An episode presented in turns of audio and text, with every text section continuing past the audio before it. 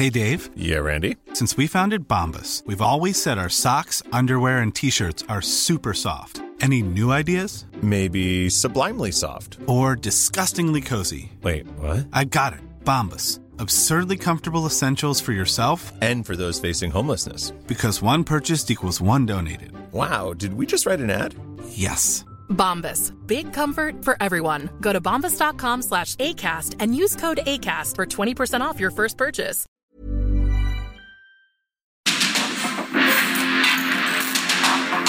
Porque el mundo actual no se entendería sin la economía, las finanzas y los negocios. Acompaña a Mario Maldonado, el columnista de negocios más joven y objetivo del periodismo financiero en su programa Bitácora de Negocios. Kids are not all right. None of us are right. I'm tired, but I won't sleep tonight. 'Cause I still feel alive. The kids are not all right. None of us are right. I'm tired, but I won't sleep tonight. 'Cause I still feel alive. I can tell the difference between fight or flight. I guess I'm indifferent since I don't have the right.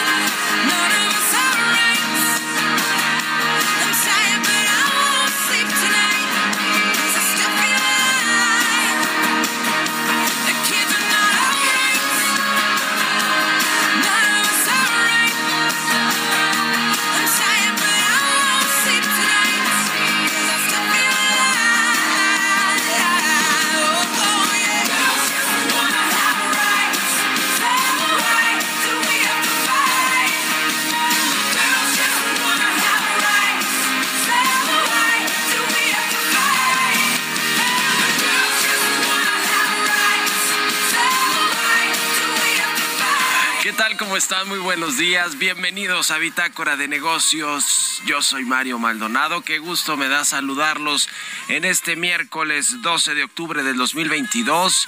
Estamos transmitiendo en vivo como todos los días tempranito aquí al pie del cañón en la cabina de El Heraldo Radio.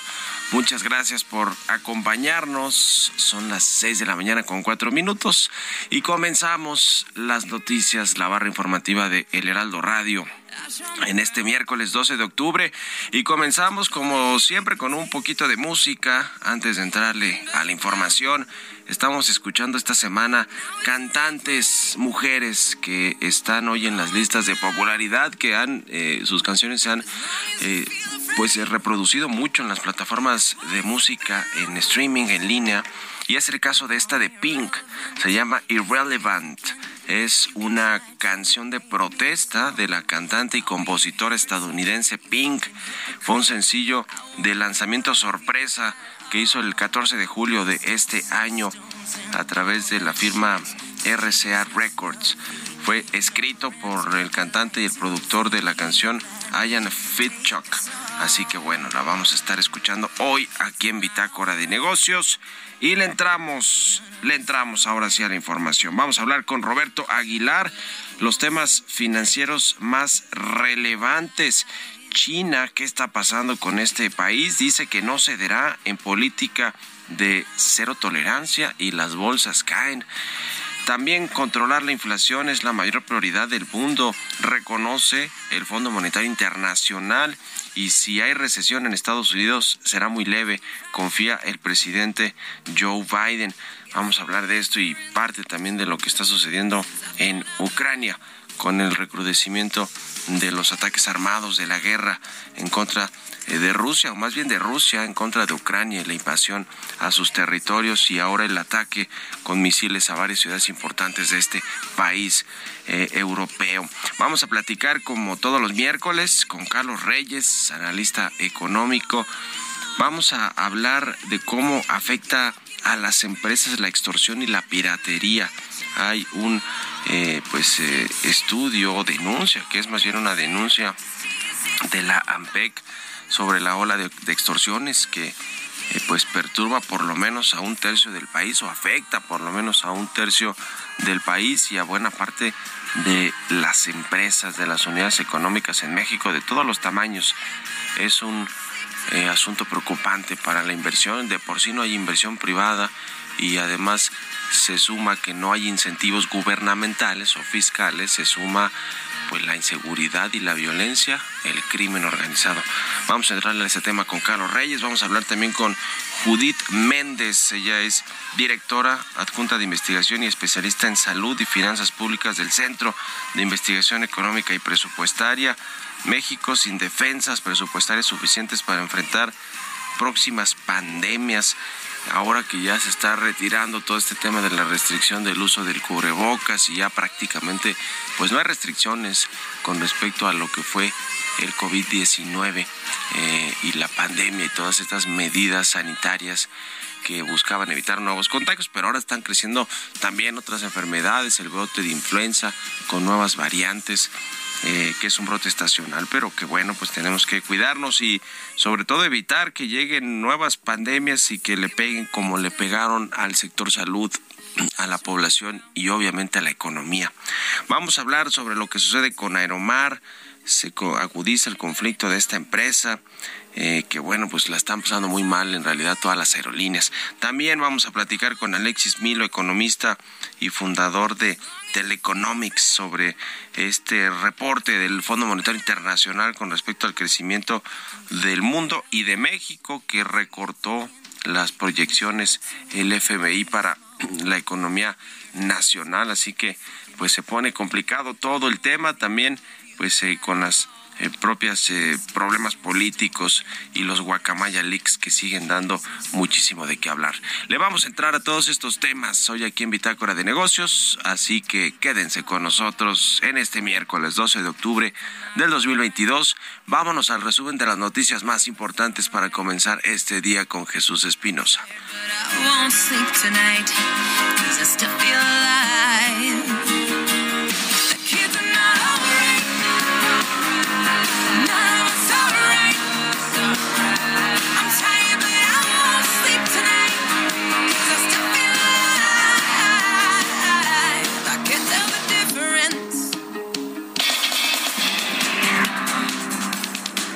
Tobías Adrián, consejero financiero del Fondo Monetario Internacional, consideró que el Banco de México ha actuado de forma apropiada al adelantarse en el aumento de las tasas de interés, lo que sí ha ayudado a contener la inflación.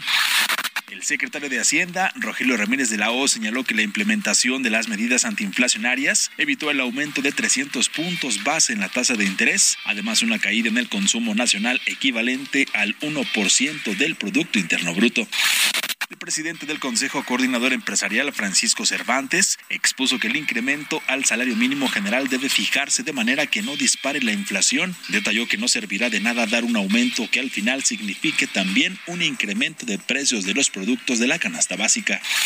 Según el informe del cuarto año de gobierno de la actual administración, Pemex Exploración y Producción aseguró que redujo en quince mil doscientos sesenta millones de pesos en costos de producción de hidrocarburos entre septiembre de dos mil veintiuno y junio de este año. De acuerdo con una proyección difundida por la Comisión de Comercio Internacional de Estados Unidos, los ingresos del comercio electrónico al por menor en México totalizarán veintitrés mil novecientos treinta millones de dólares en dos mil veinticinco, lo que supone un incremento de solo trece punto tres por ciento frente a dos mil veintiuno. La Organización de las Naciones Unidas, la ONU, manifestó a través de la oficina en México del Alto Comisionado de las Naciones Unidas para los Derechos Humanos su preocupación ante las denuncias de activistas y periodistas sobre espionaje por parte de las Fuerzas Armadas mexicanas.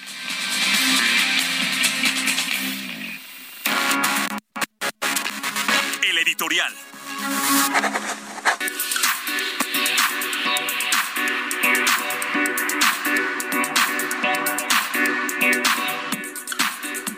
Y bueno, pues en los temas políticos que siempre cruzan por lo económico también y por lo que va a suceder con la alianza Va por México, esta alianza opositora del P A N, P R I y el P R D a nivel nacional, que comenzó a desdibujarse o más bien está en suspensión y a punto de ruptura por la votación de la iniciativa primero que propuso el P R I para extender la presencia del ejército en las calles en materia de en tareas de seguridad ciudadana hasta el dos mil veintiocho. La propuso el P R I. Y después la, la diputada Yolanda de la Torre ahí dejó votado todo y se fue a su estado natal a, a hacer otras cosas y se dejó la bomba y se fue sigilosamente, eh, se echó a correr y bueno, pues todo esto es obra de Alito sin lugar a dudas. Esta ruptura es pues por una traición que acusan en el P A N y el P R I y en el en el P A N y el P R D, perdón, del presidente nacional del P R I, que ya ve cómo le tundió Laida Sansores, la gobernadora de Campeche, que lo exhibió de cuerpo entero, completito, a Alejandro Moreno Cárdenas con ese lenguaje soez, con todo lo que decía en privado con respecto a los periodistas, a los empresarios, a los políticos, eh, y bueno, pues sus escándalos por los lujos, los excesos y el presunto enriquecimiento ilícito de Alito, de Alejandro Moreno Cárdenas. Bueno, pues a esto se suma una serie de entregas de contratos a amigos y conocidos con el dinero del P R I, es decir, desde que se convirtió en presidente del P R I, el C E N de ese partido, pues le ha entregado contratos por casi seiscientos millones de pesos a empresas de Campeche, algunas eh, del Estado de México, de la Ciudad de México, es decir, que tienen su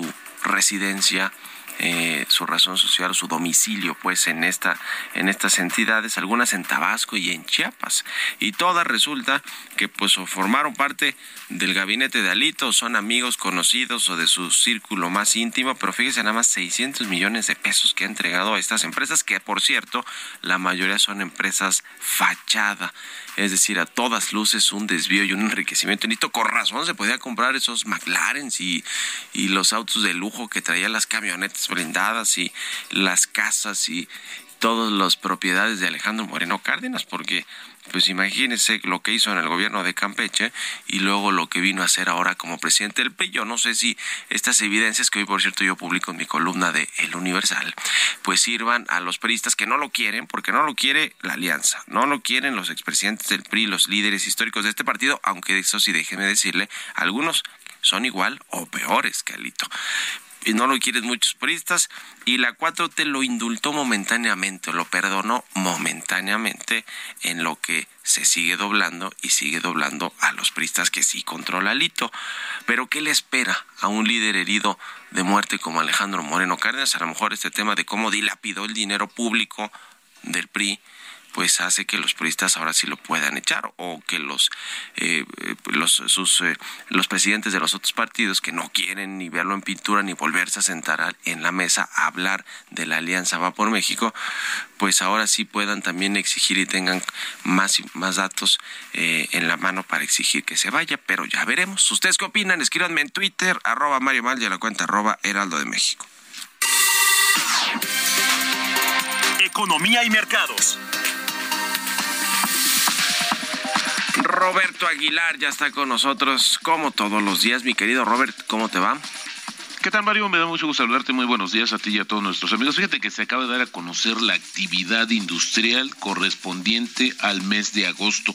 Cuando lo medimos con el mismo, con el periodo, eh, con el mes inmediato anterior, pues salimos tablas, Mario. cero por ciento es uh-huh. eh, el dato que se da a conocer, pero ya midiéndolo justamente con el mismo periodo del año anterior, es decir, con agosto del año pasado, hay un incremento de tres punto nueve por ciento. Así los datos que da hoy el INEGI. También te comento que las bolsas asiáticas se hundían a mínimos de dos años, lastradas por los indicios de que China no tiene planes inmediatos de suavizar sus estrictas restricciones por el COVID. Esa política de cero tolerancia la reiteraron hoy, mientras que un incesante repunte del dólar y la inestabilidad del mercado de bonos del Reino Unido y también de la libra esterlina, pues sacudían el ánimo de los inversionistas mundiales.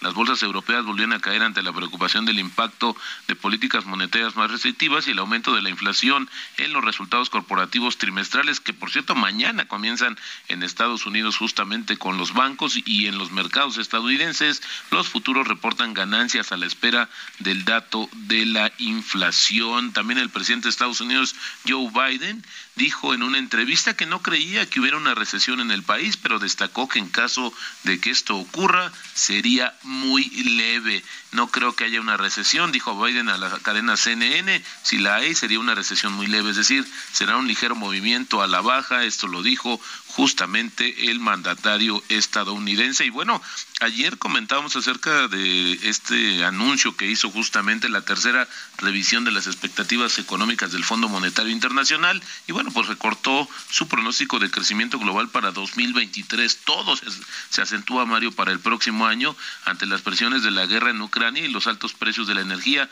también de los alimentos y las elevadas tasas de interés, al advertir que la situación podría empeorar significativamente el próximo año. Este organismo dijo que el crecimiento del P I B global el próximo año se va a desacelerar a dos punto siete por ciento en comparación con un pronóstico de dos punto nueve por ciento en julio, ya que la tasa de interés más alta va a frenar a la economía y al sector inmobiliario, por ejemplo, de Estados Unidos. Pero fíjate que el Fondo Monetario Internacional dijo que su perspectiva está sujeta a un delicado acto de equilibrio por parte de los bancos centrales para combatir la inflación sin ajustes monetarios excesivos, lo que no está sucediendo, Mario. Lo que esto esto podría empujar a la economía mundial a una recesión innecesariamente severa, y dijo que hoy el control de la inflación es la mayor prioridad de todo el mundo. También te comento que justamente la Comisión Europea va a presentar la próxima semana nuevas medidas para intentar frenar los elevados precios de la energía. Esto lo dijo la responsable de política energética del bloque, y bueno, pues había que esperar porque no se han puesto de acuerdo los países de la Unión Europea sobre este tema. Pero mira, Mario, los que no sufren ni se acongojan son justamente las empresas de lujo. El gigante francés de lujo, Louis Louis Vuitton, superó las previsiones del mercado en el tercer trimestre, registrando un rápido aumento de las ventas gracias a que los compradores adinerados siguieron gastando con fuerza en moda, con el impulso añadido de la, de la mejora del negocio en China al suavizarse las restricciones justamente del COVID diecinueve. La venta, las ventas del mayor grupo de lujo del mundo sumaron diecinueve mil doscientos millones de dólares. Prácticamente, Mario, veinte por ciento más que un año, el año anterior. Ahí no hay crisis, mi querido Robert. Ahí no hay caray. crisis, no. Hombre. Y mira, lo que pasa que lo que sabemos que es que después de una, de una crisis económica todavía se exacerba más el asunto de los ricos y los pobres, ¿no? Es decir, los ricos siguen se, se hacen más ricos incluso durante las crisis. Y fíjate que hubo un efecto también después de la de la pandemia, del encierro, pues muchos dijeron, me lo merezco, lo tengo y lo compro. Así fue como se comportó también el mercado de la moda en el mundo. Y el tipo de cambio, Mario, se nos regresa ya a los niveles de veinte pesos. Está cotizando en estos momentos en veinte punto cero cinco, ya alineado más a la inestabilidad de los mercados financieros globales, Mario. Bueno, pues ahí está, mi querido Robert. Muchas gracias y nos vemos al ratito en la televisión. Gracias, Mario, muy buenos días. Roberto Aguilar, síganlo en Twitter, Roberto A H seis con diecinueve, casi con veinte minutos. Vámonos a otra cosa. Industria y economía. Y ya está con nosotros Carlos Reyes, él es analista, economista y conductor, y está con nosotros todos los miércoles. Mi querido Carlos, buenos días. Estimado Mario Maldonado, muy buenos días, buenos días al auditorio de Bitácora de Negocios. Oye, Mario, bueno, pues quisiera comentarte algo muy importante en la economía de nuestro país. Sabemos que las empresas en México y en el mundo en general, pues, son las que generan empleos, pagan impuestos, realizan inversiones, apuestan capitales. Y esto, bueno, como digo, no solo es en México, sino en el mundo, pero en nuestro país el camino para que estas funcionen es similar a un viacrucis, estimado Mario. Desde su inicio se enfrentan a obstáculos burocráticos, tramitología, corrupción, la cual pues dicen que no existe, pero existe todavía, y bueno, ya cuando funcionan, pues ausencia de financiamiento y ante un entorno económico complejo como el actual, pues problemas de liquidez. Pero también a esto, Mario, y lo que quiero referirme hoy es algo que en México está pues más marcado como un problema, más marcado que en otras naciones, y se trata de la extorsión que sufren desde micro, pequeños, medianos y hasta grandes empresarios. La muestra es lo que ha dado a conocer recientemente la Asociación Nacional de Pequeños Comerciantes, esta que encabeza Cocteno Rivera, para quien, si bien la cultura de la extorsión ya era una realidad, para miles de negocios su incremento en los últimos meses ha provocado un proceso que pues impide la reactivación económica. Y es que según datos del INEGI, Mario, auditorio, pues y según con la encuesta nacional de victimización de empresas, el año pasado se denunciaron ochocientos veintinueve mil casos de extorsión por cobro de piso en puntos de venta, también vía telefónica o inclusive en medios electrónicos, predominando, bueno, pues la extorsión por cobro de piso, lo cual se da en uno de cada dos negocios que reportaron este este tema. Bueno, basta decir que según el INEGI, veinticuatro punto seis por ciento de los casi cuatro punto ocho millones de negocios que operan en el país fueron víctimas de un delito el año pasado. De hecho, los diferentes delitos de los que es víctima la actividad comercial, industrial y de servicios es precisamente la extorsión, que predomina en el abanico de ilícitos que azotan al país. En los estados donde más se ha dejado de sentir esta problemática destaca Sonora, Zacatecas, Baja California Sur, Durango, Guanajuato, Colima, Sinaloa, Michoacán y la Ciudad de México. Aunado a esta problemática, Mario, el, en el país impera pues el miedo y la desconfianza para hacer una denuncia tras la duda sobre pues si existe colusión entre autoridades y delincuentes. Y es que según datos de esta asociación, la inseguridad en dos mil veintiuno provocó pérdidas por más de ciento veinte mil millones de pesos, pero esta cifra puede ser mucho mayor si se considera lo que se dejó de ganar y las cuotas que se tienen que pagar por parte de los negocios a los extorsionadores. Van desde los mil pesos mensuales hasta los veinte mil o treinta mil. Esto depende del giro y del, bueno, el tamaño de la empresa. Esto, bueno, nos lleva, Mario, a una reflexión que retomo de los empresarios y los comerciantes de si tal vez México ya es de los pocos países en el mundo en donde se ha instalado un impuesto ilegal al trabajo y al éxito económico como lo es la extorsión, lo cual pues es sumamente preocupante para un país que requiere del buen funcionamiento de todos los agentes económicos en un momento que necesitamos que operen al cien por ciento. Y bueno, no nada más son problemas burocráticos, administrativos, sino también el tema de la inseguridad que afecta a miles de empresas que obviamente, como siempre, Mario, pues a las micro, a las pequeñas empresas que hay que decirlo, como lo hemos mencionado también en otras ocasiones, pues han estado en la indefensión por parte del gobierno federal, sobre todo que no las ha apoyado en momentos sensibles como la pandemia, la crisis económica, y prácticamente se les ha dejado a su suerte. Y bueno, le agregamos el tema de la inseguridad y la extorsión, que de verdad afecta a este importante agente económico como son las empresas, Mario. Sin duda alguna, aunque el presidente López Obrador haya pues jurado y prometido no aumentar los impuestos, la tasa de los impuestos existentes, ni crear nuevos, pues el impuesto más caro que pagan muchas empresas, como nos decías, una de cada dos que operan en México, pues es el de la inseguridad, todos los costos en los que tiene que incurrir para protegerse de la delincuencia organizada o no organizada, y también pues lo que significa este asunto de las extorsiones y el cobro de derecho de piso. Terrible la realidad que uno se enfrenta, eh, eh, y que y que bueno, pues pues los microempresarios sobre todo son los que más sufren, mi querido Carlos. En fin, muchas gracias, un abrazo y buenos días. Mario, muy buenos días, buenos días al auditorio. Que estés muy bien, es Carlos Reyes, síganlo en Twitter, C Reyes Noticias. Vámonos a la pausa, regresamos. None of us are right. I'm tired but I won't sleep tonight, 'cause I still feel alive. En un momento continuamos con la información más relevante del mundo financiero en Bitácora de Negocios con Mario Maldonado. Regresamos.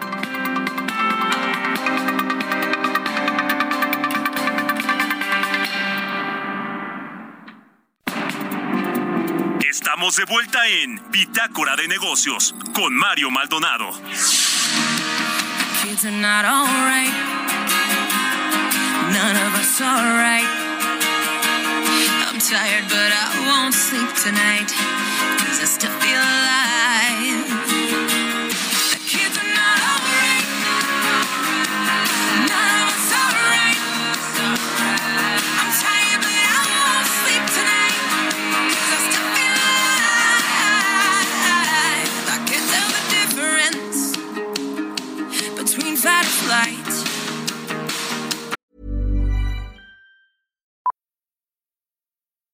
Millions of people have lost weight with personalized plans from Noom.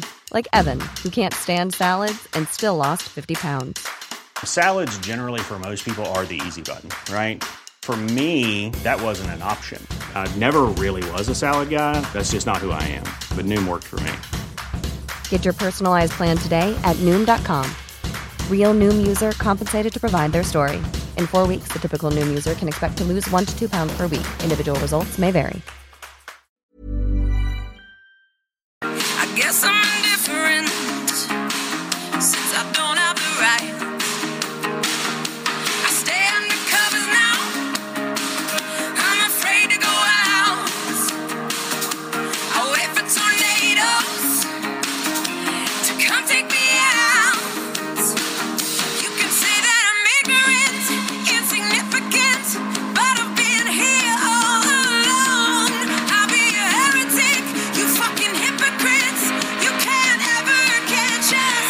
Estamos de regreso aquí en Bitácora de Negocios, seis con treinta y un minutos de la mañana. Gracias por seguir con nosotros, por acompañarnos en esta segunda mitad del programa. Regresamos escuchando un poquito de música, ya lo saben, para pues ponernos de buenas, aunque esta de Pink, que se llama Irrelevant, creo que no es tan para ponernos de buenas, pero bueno, al final es musiquita y todos los días escuchamos un poquito de música antes de, de entrarle con todo a la información. Esta semana estamos escuchando canciones de cantantes mujeres que han pegado duro este dos mil veintidós, y es el caso de esta de Pink, que es una can- canción más bien de protesta de esta cantante estadounidense Pink, y se llama Irrelevant. Vámonos al segundo resumen de noticias con Jesús Espinosa.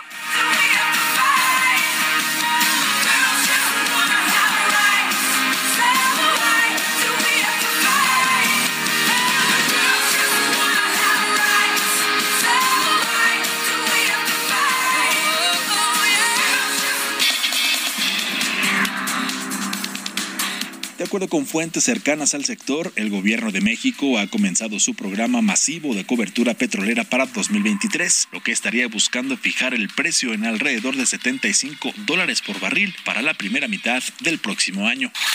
Información dada a la agencia Reuters por un funcionario revela que México, el quinto país en el mundo con más muertes a causa de la pandemia del coronavirus, espera cerrar antes de que finalice este dos mil veintidós un contrato con la Comisión Europea para que grandes farmacéuticas de la zona produzcan vacunas y medicinas en el país. Factorial anunció el cierre de una ronda de inversión serie C por ciento veinte millones de dólares, con lo cual alcanzó una valoración de mil millones de dólares. Es así como esta empresa española que opera en México se convierte en el nuevo unicornio del sector de las empresas emergentes tecnológicas.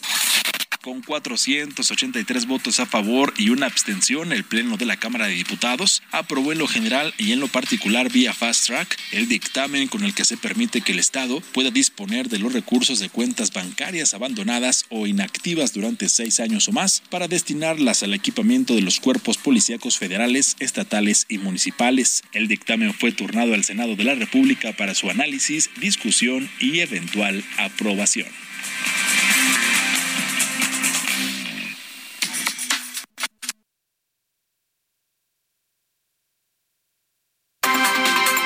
Entrevista.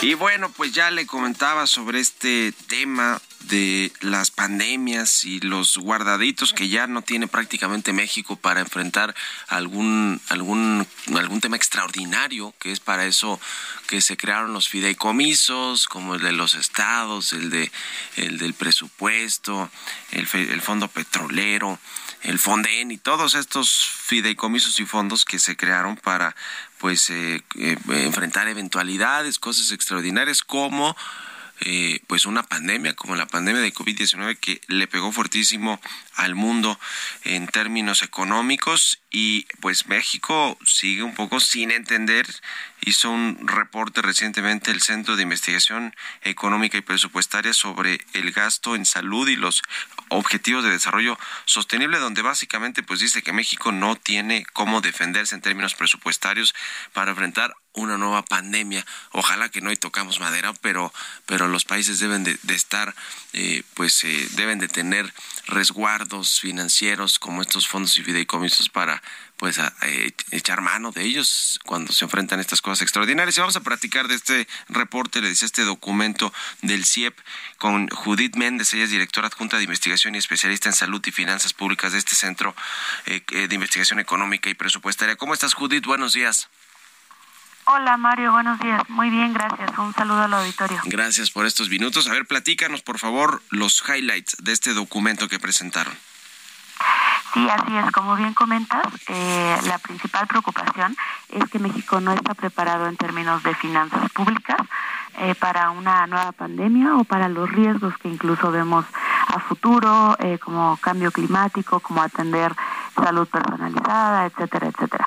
Eh, este documento se centró en responder las preguntas de cómo fue que se ejerció el gasto en salud durante la pandemia, pero también si hubo cambios a futuro en las prioridades del gasto. Es decir, si ya se invierte más a raíz de, de esta pandemia y de todas las debilidades que ya tenía el sistema de salud. Eh, uno de los puntos que encontramos eh, preocupantes, por ejemplo, de, del gasto durante la pandemia, es que solo se, si bien se aumentó el presupuesto, este aumento solo fue una décima parte de lo que se requería para dar una respuesta inmediata. Uh-huh. Sí, pues es, es un tema relevante por lo que ya vimos que pasó con el COVID diecinueve, ¿no? Más allá de que sí pegó fuerte y se cerraron prácticamente todas las actividades productivas, económicas, por el, por el tema de la pandemia, pues la realidad es que México sufrió y sufrió más que muchos otros países, entre otras cosas porque no hubo este plan contracíclico de inyectarle dinero a la economía, de apoyos fiscales. El presidente López Obrador se resistió a este asunto, pero lo cierto es que pues, como que no aprendimos, ¿no? Porque por lo menos en lo que tenemos de, de proyecto de presupuesto del próximo año que está discutiéndose en la Cámara de Diputados, pues no, no se ve ni siquiera un aumento importante en el gasto público en materia de salud, como no lo hemos tenido tampoco este año. Sí, así es. De hecho, por ejemplo, como dices, para este año fue un aumento histórico de alrededor de quince por ciento para el sector salud, que no se veía en otro momento. Este aumento tal vez lo hubiéramos querido ver en las adecuaciones para veinte veinte o para veinte veintiuno, sin embargo se da para el presupuesto veinte veintidós, y cuando observamos el gasto ejercido, en realidad solo se se va ejerciendo alrededor del setenta por ciento. Entonces, ese es el problema, ¿no? Porque sí hay un presupuesto que en teoría es mayor y como nos decías, este año por lo menos sí fue quince por ciento superior, pero el tema de la ejecución es donde se donde hay problemas también de cómo se ejerce y de cómo se desvía. Eso ya es otra cosa, ¿no? Pero de cómo se ejerce lento y, y, y a veces no en las áreas prioritarias o en las que se debería de poner atención, pues ahí está el problema. Sí, insuficiente y, y no tan no tan adecuado, ¿no? Con la efectividad del gasto. Y para veinte veintitrés se está proponiendo un aumento alrededor del cuatro por ciento, pero en realidad eh, lo que vemos es que probablemente en términos per cápita hay un aumento para la población en I M S S e ISSSTE y no para la población, por ejemplo, sin seguridad social, que es la que estaría incluida en su momento con INSABI y ahora con I M S S Bienestar. Eh, ese tema, eh, tienes toda la razón. A ver, lo, los institutos que se han creado a partir de la nueva política de salud que nos juraba el presidente López Obrador sería parecida a la de países eh, europeos eh, eh, que tienen un sistema de salud de primera, como no sé si nombraba a Suecia o a Dinamarca, uno de estos países, Noruega, etcétera. Y que, bueno, pues estamos más que lejos, creo que más lejos todavía de lo que estamos en otros gobiernos o en otros sexenios anteriores, pero bueno, se intentó sí cambiar todo el sistema de salud, desde cómo se compran los medicamentos, todas estas compras consolidadas, cómo eh, eh, pues eh, los institutos como el Seguro Popular desaparecieron y los sustituyó el INSABI, que se tardó mucho tiempo en tener reglas de operación y cuando las tuvo, pues resultó que no estaba funcionando y le entregaron esa responsabilidad al I M S S y crearon el I M S S Bienestar. Es decir, todo este intento de rehacer un sistema de salud nos ha costado muy caro a todos, ¿no? Sí, bueno, en realidad creo que lo más caro ha sido en, en términos de vidas. Eh, creo que es, es el mayor costo que hemos tenido en esta transición, tanto de, de que cae la pandemia y hay este cambio hacia INSABI y pues no está un sistema tal cual consolidado. Creo que, bien dices, estaba prometiendo un sistema de salud eh, estilo europeo. Eh, yo me iría todavía antes, ni siquiera... Ni siquiera es necesario irnos a unas comparaciones tan elevadas. Aquí en América Latina, Argentina destina alrededor del nueve por ciento de su P I B público solamente para salud.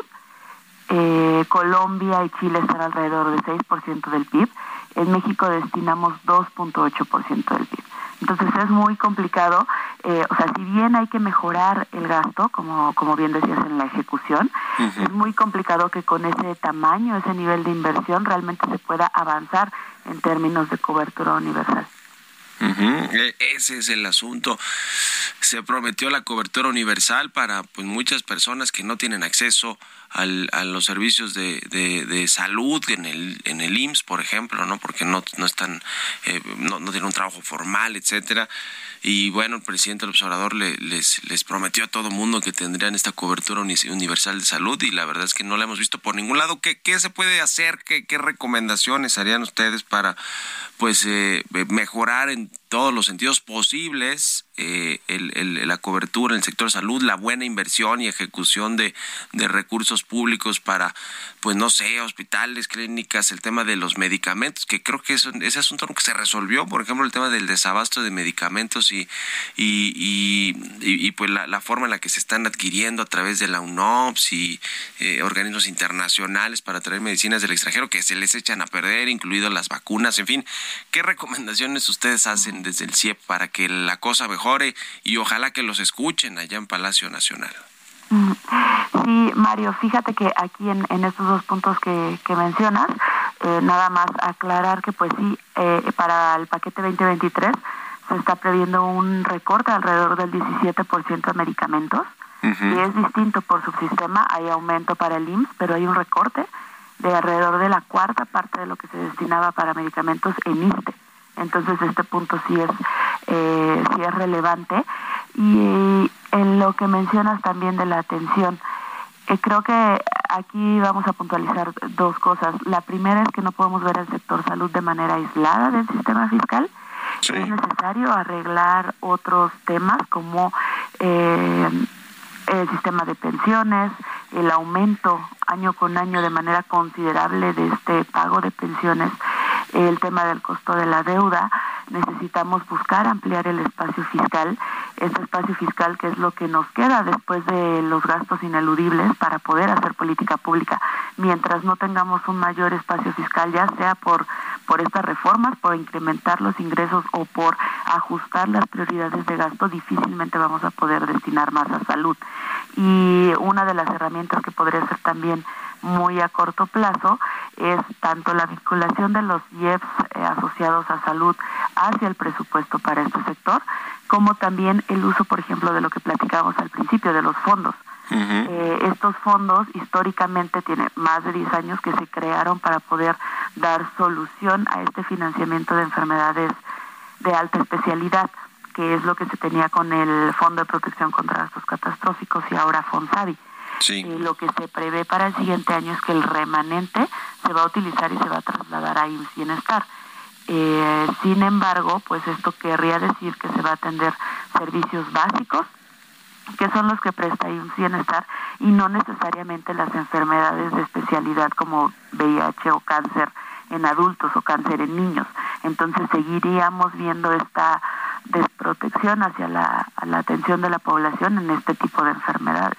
Es uh-huh. importante que, que busquemos la manera de reforzar estos estos mecanismos que han servido históricamente para financiar. Claro. Bueno, pues ahí está el tema. Muchas gracias, Judith Méndez, directora adjunta de investigación y especialista en salud y finanzas públicas del C I E P, por estos minutos y muy buenos días.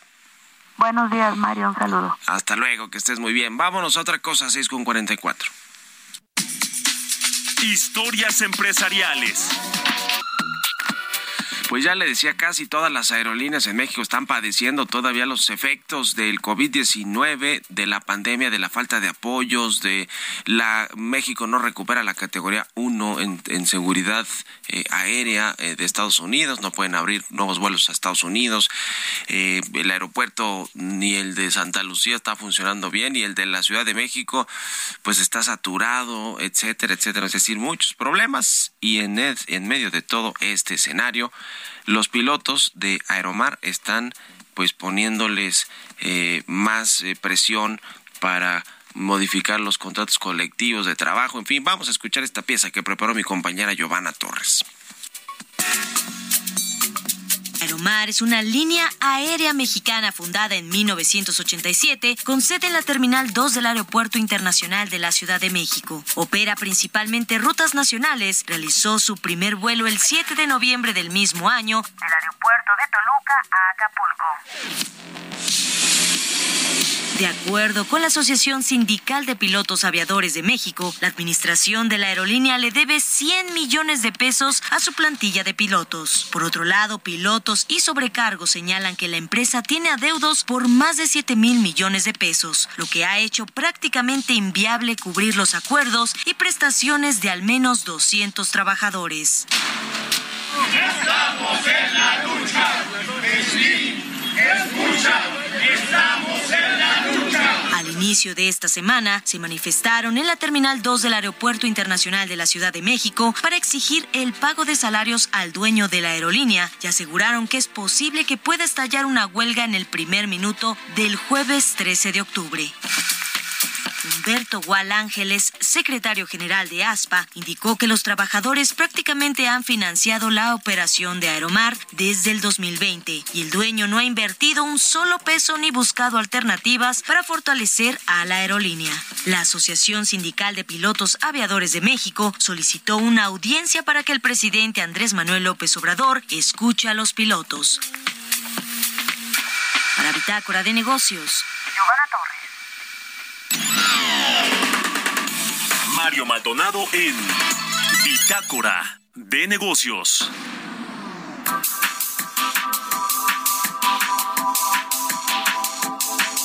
Y bueno, el, el Fondo Monetario Internacional se puso pesimista y entre otras cosas, pero empezamos, em, empiezo con esta frase, dice su titular, pues lo peor está por venir y, y eso significa que podría haber recesión en Estados Unidos, en otros eh, países, Europa, potencias económicas y por lo pronto pues reduce la expectativa de crecimiento el Fondo Monetario Internacional. Vamos a platicar de esto con Alexis Milo, él es economista y fundador de Teleconomics. ¿Cómo estás, Alexis? Buenos días. Hola, Mario. Muy buenos días. Gusto saludarte. Igualmente, pues, ¿cómo estás viendo el mundo complejo en términos económicos y estas eh, pues, posibles recesiones en Estados Unidos, en Europa? ¿Qué nos, qué nos dices? Y le entramos al tema de México ya en particular. Pues sí es. Eh, como bien mencionabas, el Fondo Monetario Internacional sacó ayer sus proyecciones.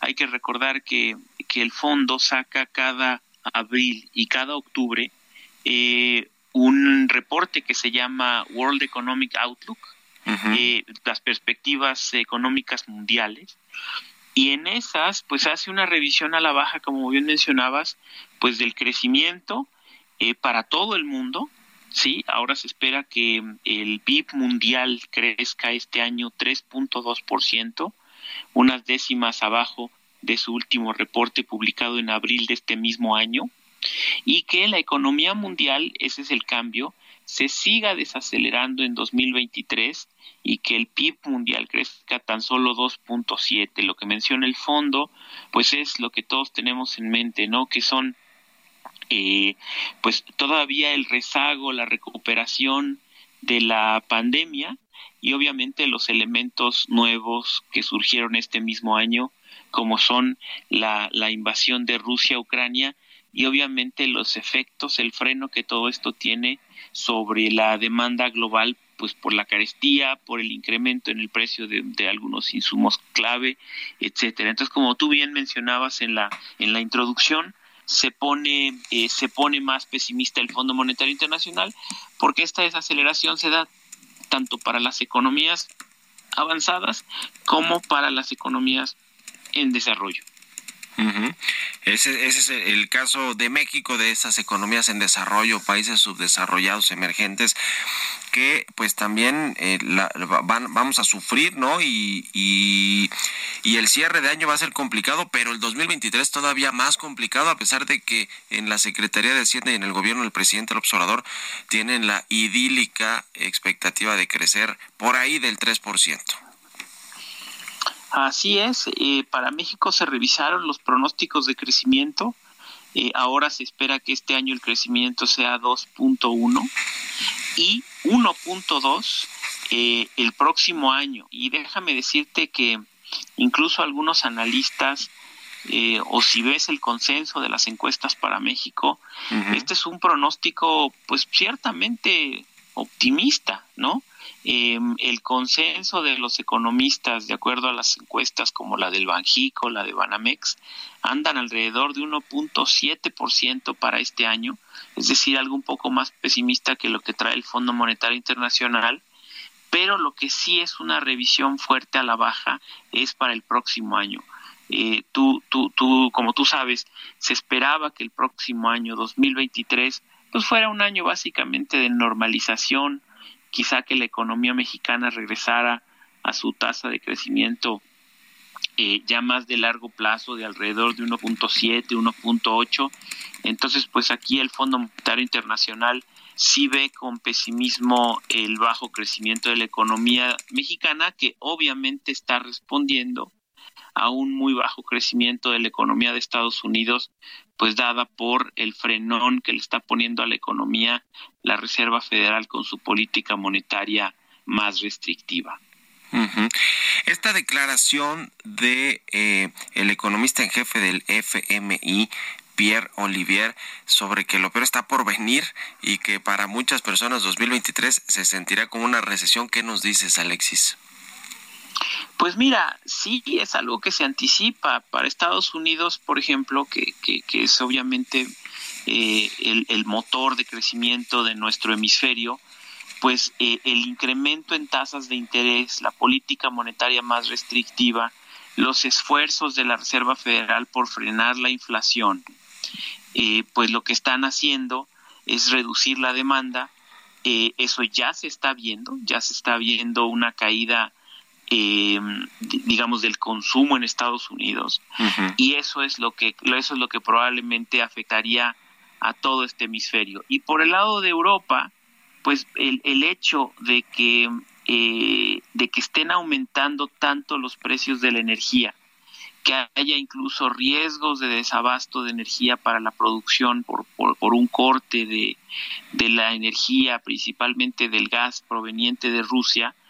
Eh, pues eso hace que, que la economía del, de la zona del euro se espere que crezca tan solo cero punto cinco por ciento el próximo año. Entonces, pues la combinación de los problemas geopolíticos, un banco central en Estados Unidos que está restringiendo la política monetaria, pues sí, hace que se espere que, que lo peor esté por venir en dos mil veintitrés, que antes se veía como un año en donde continuaría la... la, la, la eh, eh, la recuperación, pero ya no se ve así. Ese, ese te diría es el gran cambio, Mario, que trae esto, esto del Fondo Monetario Internacional. Pues complicado, complicado sin duda alguna el panorama de la economía mundial. México obviamente no se puede extraer de eso y, y quién sabe qué suceda también con este asunto de Ucrania y la y el endurecimiento o el, la escalada de la del conflicto armado allá en esta zona de Europa, que pues ya hemos visto cómo le ha pegado a los precios de las materias primas. En fin, gracias como siempre a Alexis Milo, economista, fundador de Teleconomics, por estos minutos para el, el Heraldo Radio y muy buenos días. Gracias a ti, Mario. Buenos días. Hasta luego, que estés muy bien. Pues con esto nos despedimos. Gracias a todos ustedes por habernos acompañado este miércoles aquí en, en, en Bitácora de Negocios. Nos vamos nosotros a la televisión, a las noticias de la mañana, al canal ocho de la televisión abierta, y se quedan aquí con Sergio Sarmiento y Lupita Juárez. Nos escuchamos mañana tempranito a las seis. Muy buenos días.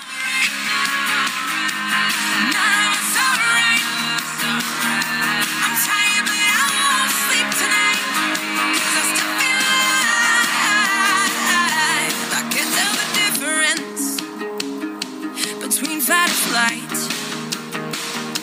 I guess I'm indifferent since I don't have the right. I stay under covers now. Esto fue Bitácora de Negocios con Mario Maldonado.